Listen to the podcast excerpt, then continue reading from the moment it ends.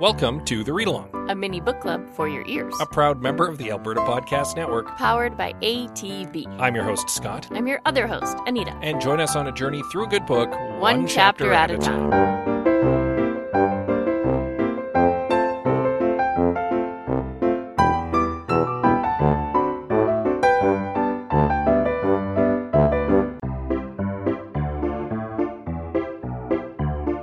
This episode is brought to you by Taproot Edmonton, your source for curiosity driven coverage of our city cultivated by the community. Taproot has launched a service to answer your questions about Edmonton's response to the COVID 19 pandemic and our experience of it. The idea is to help you understand this complex and quickly evolving topic with succinct, well sourced answers to any questions you might have. Find the COVID 19 microsite at taprootedmonton.ca.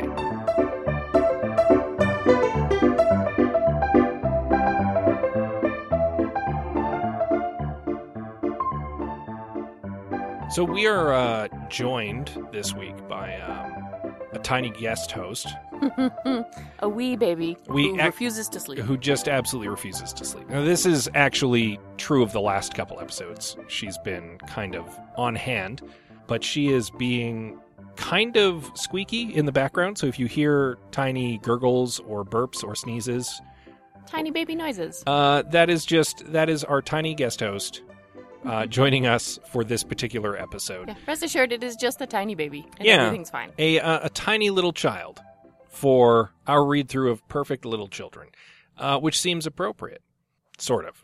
It's Kind Uh, a of. little too tiny. Anyway, Yeah. So uh, back in chapter six of our novel, what all happened?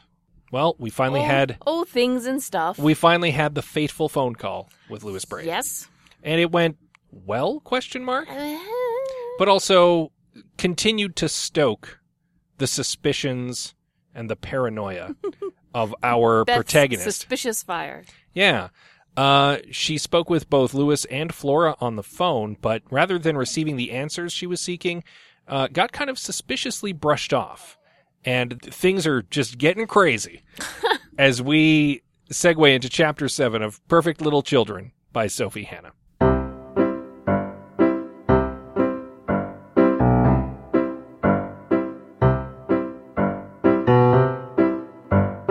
Now, when I say things are starting to get crazy, I mean it's because Beth is starting to act crazy. Because at the start of this chapter, she leaves home at five in the morning so that she can stalk Jeanette Cater and her children. Yes. I mean, that's not exactly how she words it in her mind No, but that's what she does. but that is objectively what she is doing. Uh, in her brain, she is looking to see if she can catch Flora dropping off five year old Thomas at the nearest elementary school to Whittier Lane. Yes.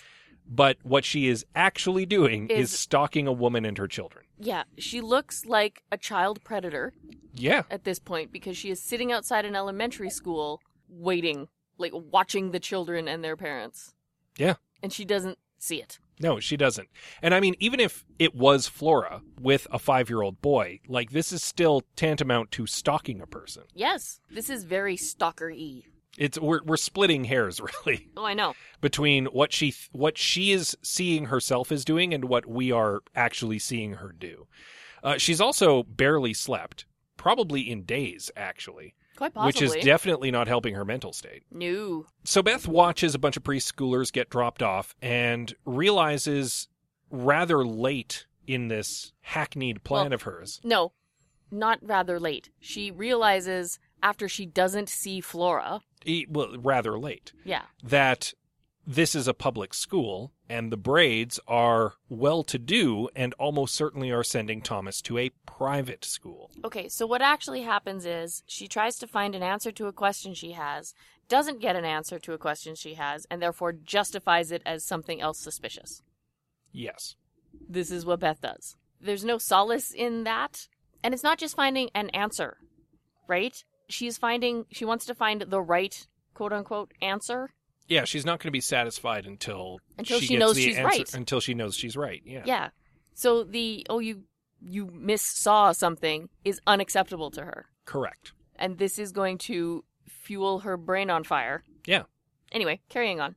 It's around this time that Dom calls, and this is interesting because I had made a note right after the first paragraph where I'm like, I get the impression that Dom doesn't know where she is right now, and scratched that note out because here we are just a few paragraphs later with Dom calling, wondering, where did you go Yeah. and why aren't you home? Where have you Uh, been? Because she did not tell Dom that this was what she was going to be doing, and she left before he woke up. So yeah, she did not sleep. Left the house super early. and does not answer his phone call Nope. Because- Drove two hours away to watch a school, to watch children Yeah. specifically get dropped off at a school, and then does not So that answer she his phone could- call because she knows what he's going to say. so she could confront someone about dropping their children off at school? I question mark. guess? Like right from the other side of it, it sounds like she's losing it. Yeah, it's not a good look for poor Beth here. Apparently, Dom last night after she called back Lewis multiple times and lamented that Flora never did call her back, Dom basically said, You need to drop this. Like, you, this is getting crazy. You need to Mhm. stop. And This is she looking unhealthy. and she can't do it because she thinks she's always going to want to know the answers until she gets them. And she is kind of frustrated and angry at Dom that he seems kind of blasé about this. Yeah. I don't know how I don't have anything else to add to that. Yes, because she refuses to let it go. There's something weird going on inside her mind that cannot accept that maybe she missaw something Well, or maybe this isn't worth pursuing. Well, yeah, there, there's also that. She also seems to be almost but not quite in the camp of the flora I heard behind Dom was a recording, which we had kind of floated last time. Right? Because the wording was Because, yeah. the same. yeah. That doesn't make a lot of sense to me how Beth is justifying it. Mm-hmm. It just it's weird and why? Because she can't let it go. Okay, so now Dom aside, let's go Yes. back inside Beth's brain for a second. She has decided that she needs to think about this as though there are two Thomases, Yeah. right? Because that's the only way, I don't know, it makes sense to her, Well, I guess. the way that she kind of frames it is that she is 100% convinced she saw five year old Thomas with Flora Right. the other day. And nothing in the world will prove otherwise to her. But she has seen pictures of a 17 year old Thomas in Florida with his father. And that's while she has never seen that Thomas, everyone else believes in him, so he must be real.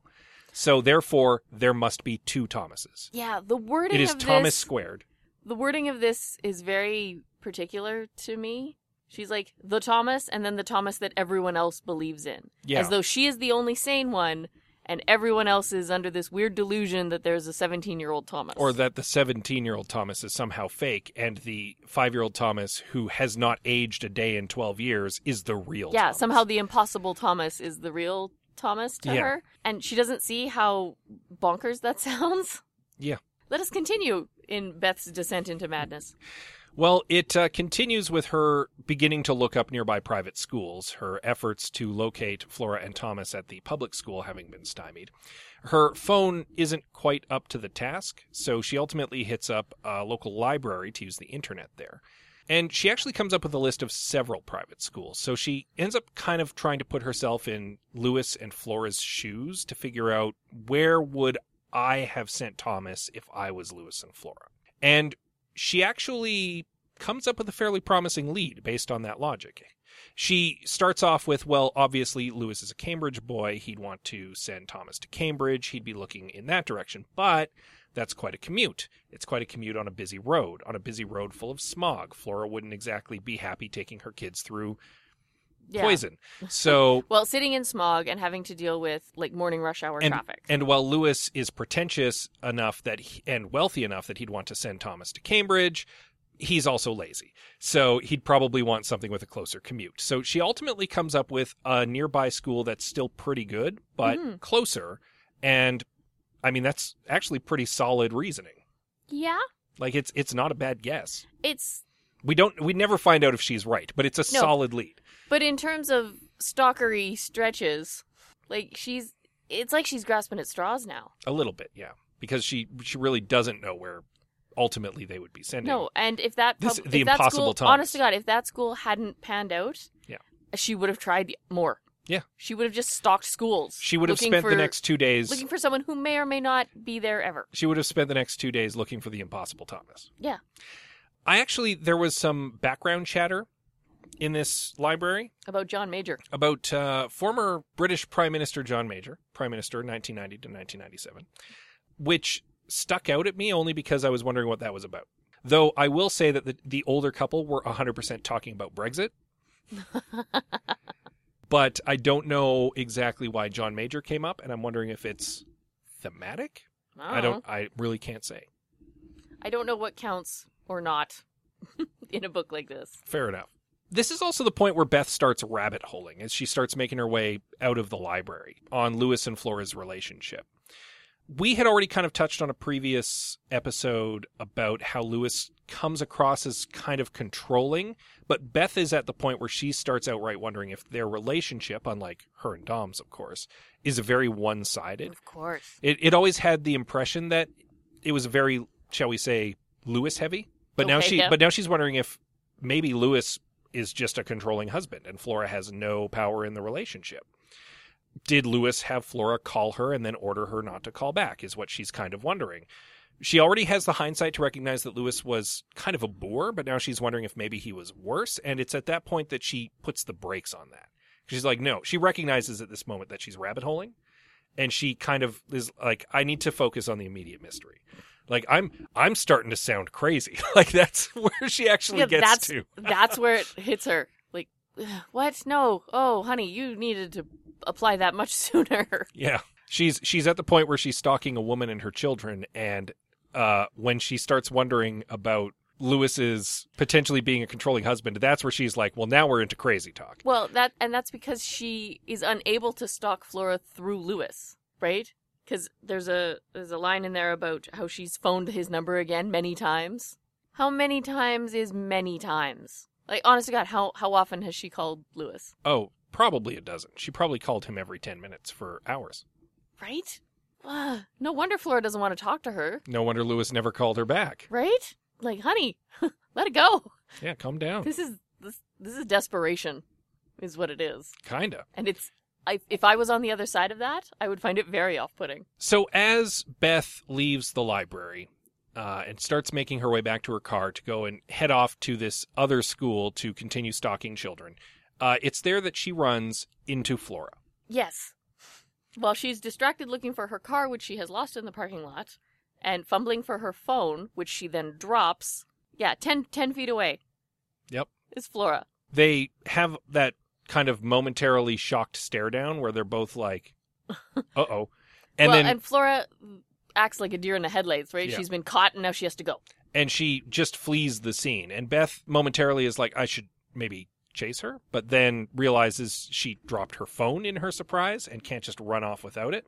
The phone is severely damaged, if functional. Oh, she's shattered. get her yourself get yourself a phone case girl phone.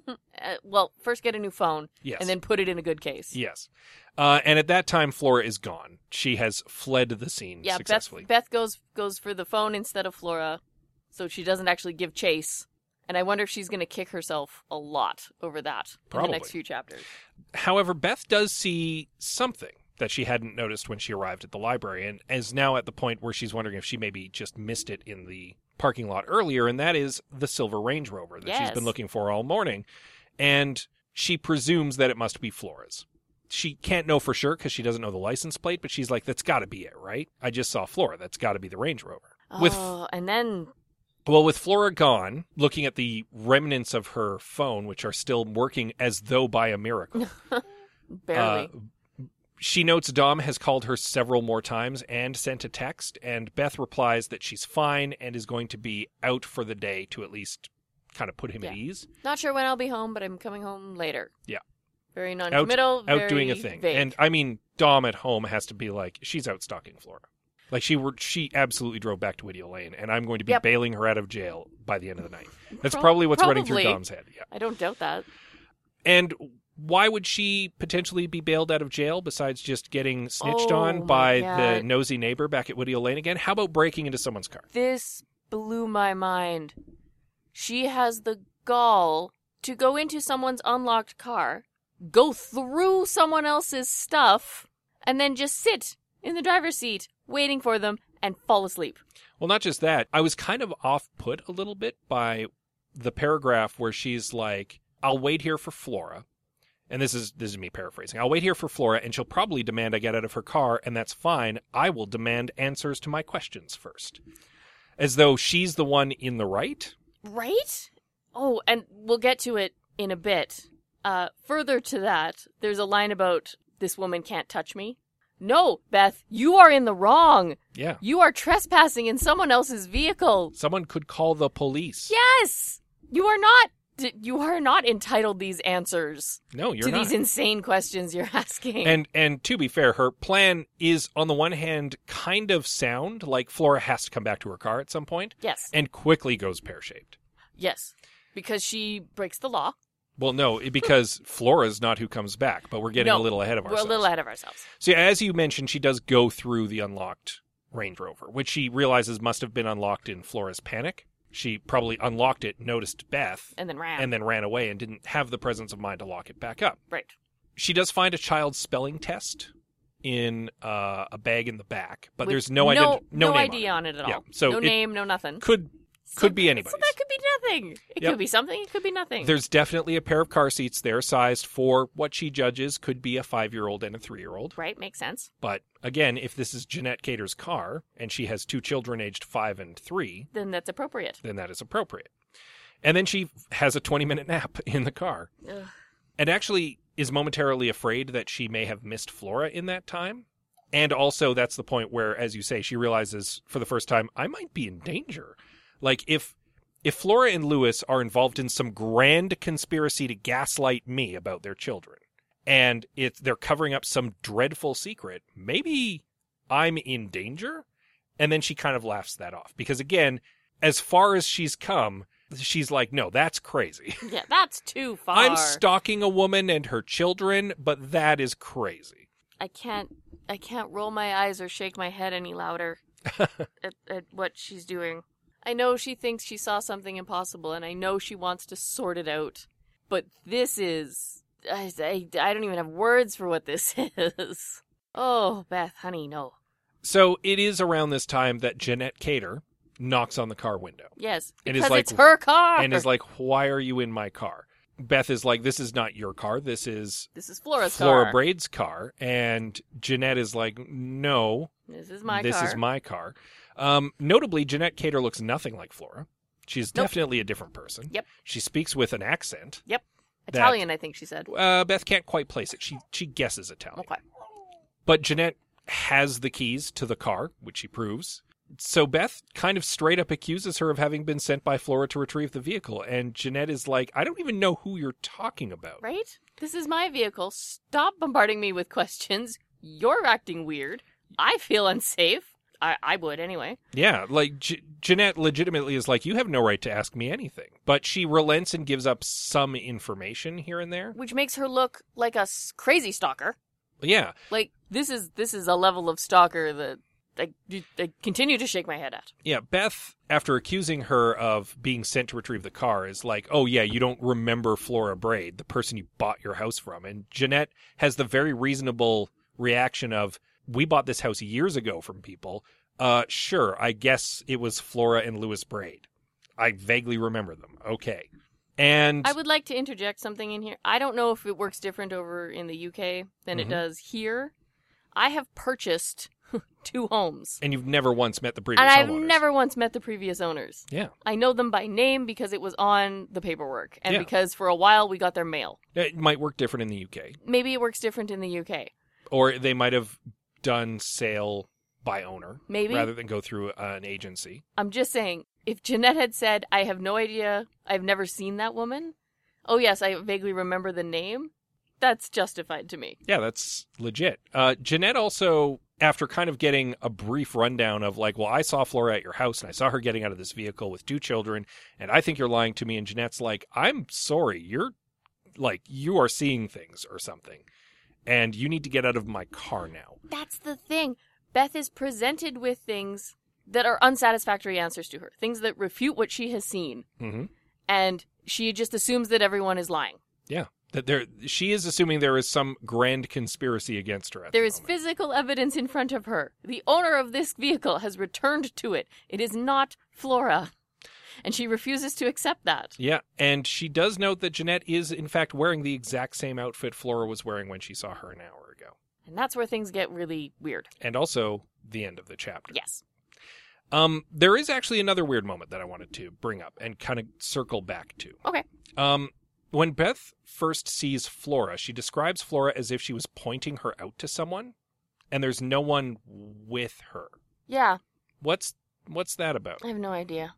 Like Flora's by herself, but Beth sees her like pointing and gaping at her as though she's like, "Look out!" But it's like, eh, what's up with that?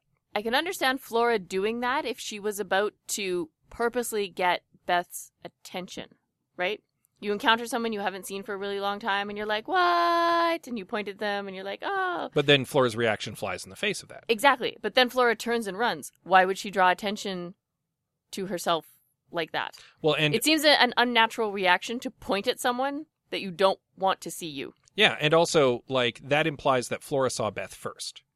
And if she has the presence of mind to run away, you'd think that she would have the presence of mind to immediately hide.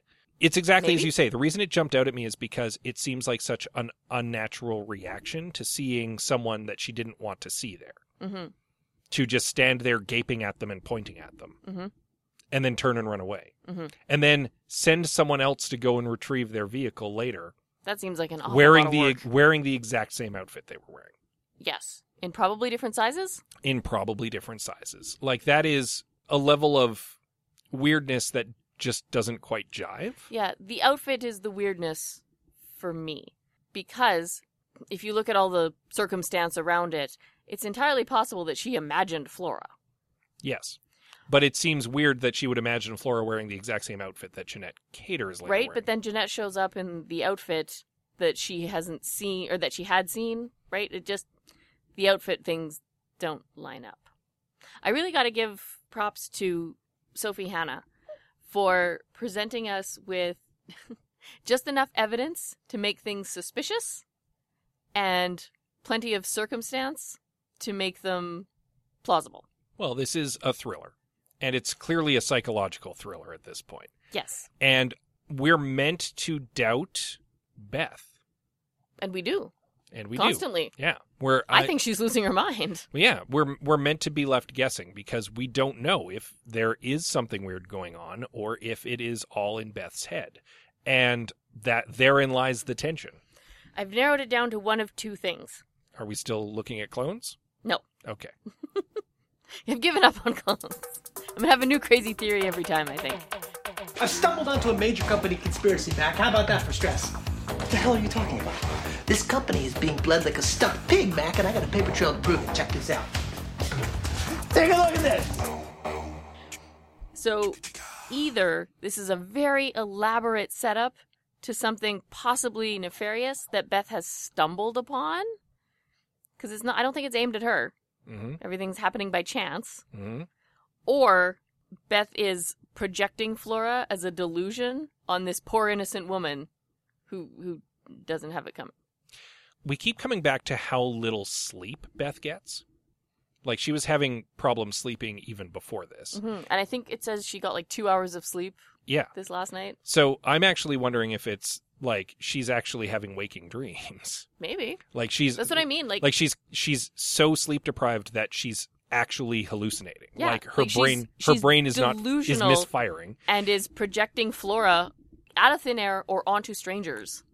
I'm going to say maybe a little bit of both. And the the reason why that might be the case is because she has been hung up on it because she she her brain keeps wandering back to how things have changed over the last 12 years, they how her children are growing up, how she feels guilty about the way that things ended between her and Flora and that creates the collage that her brain is pulling imagery from Yeah, uh, when she's having these waking dream moments where because she's not getting enough rest, she's overworked, she's stressed, she's stressing over specific things, and it's that is leaking into her reality. but But, but but, but but, as you said previously, this is a novel.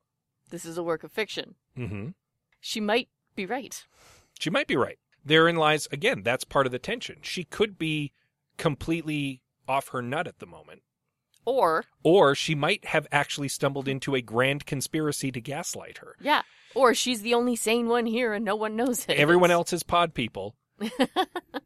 and she's the only one who's real. Yeah, Maybe. Oh, is that going to be the episode title? Everyone is pod people. Maybe.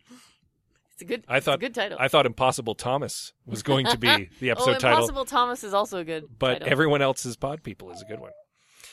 At any rate, one thing that uh, Beth definitely has been kind of alluding to with her feelings about Flora is that that feeling that Flora maybe has gone on and done stuff without her, and it's left her feeling a little bit like she's missed out. And as it happens, there is another podcast right here on the Alberta Podcast Network about catching up on pop culture you may have missed out on.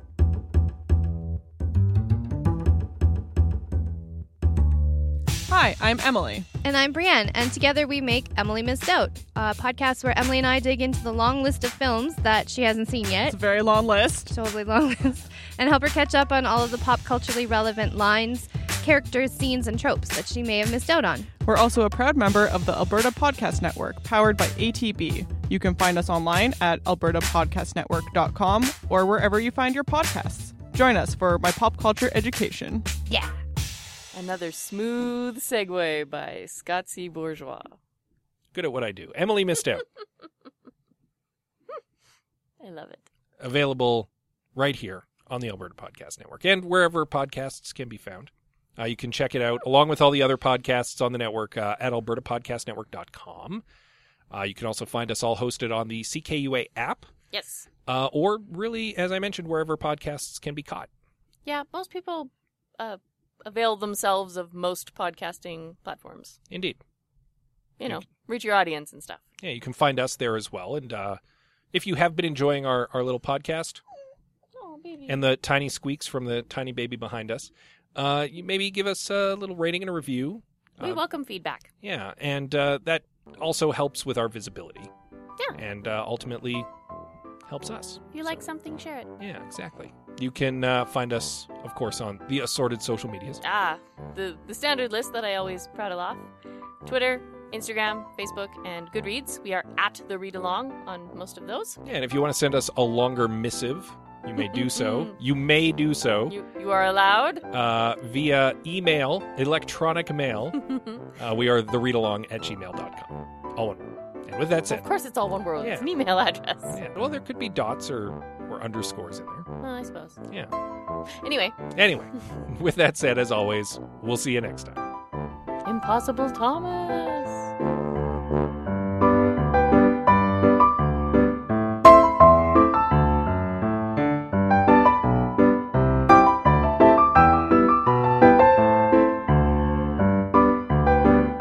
Thank you for joining us on The Read Along with your hosts, Anita and Scott Bourgeois, a proud member of the Alberta Podcast Network, powered by ATB. All read along music is by Kevin McLeod at Incompetech.com. Cover art is by Aaron Beaver. Be sure to join us on Twitter, Instagram, and Facebook at The Read Along, and check out our group on Goodreads.com.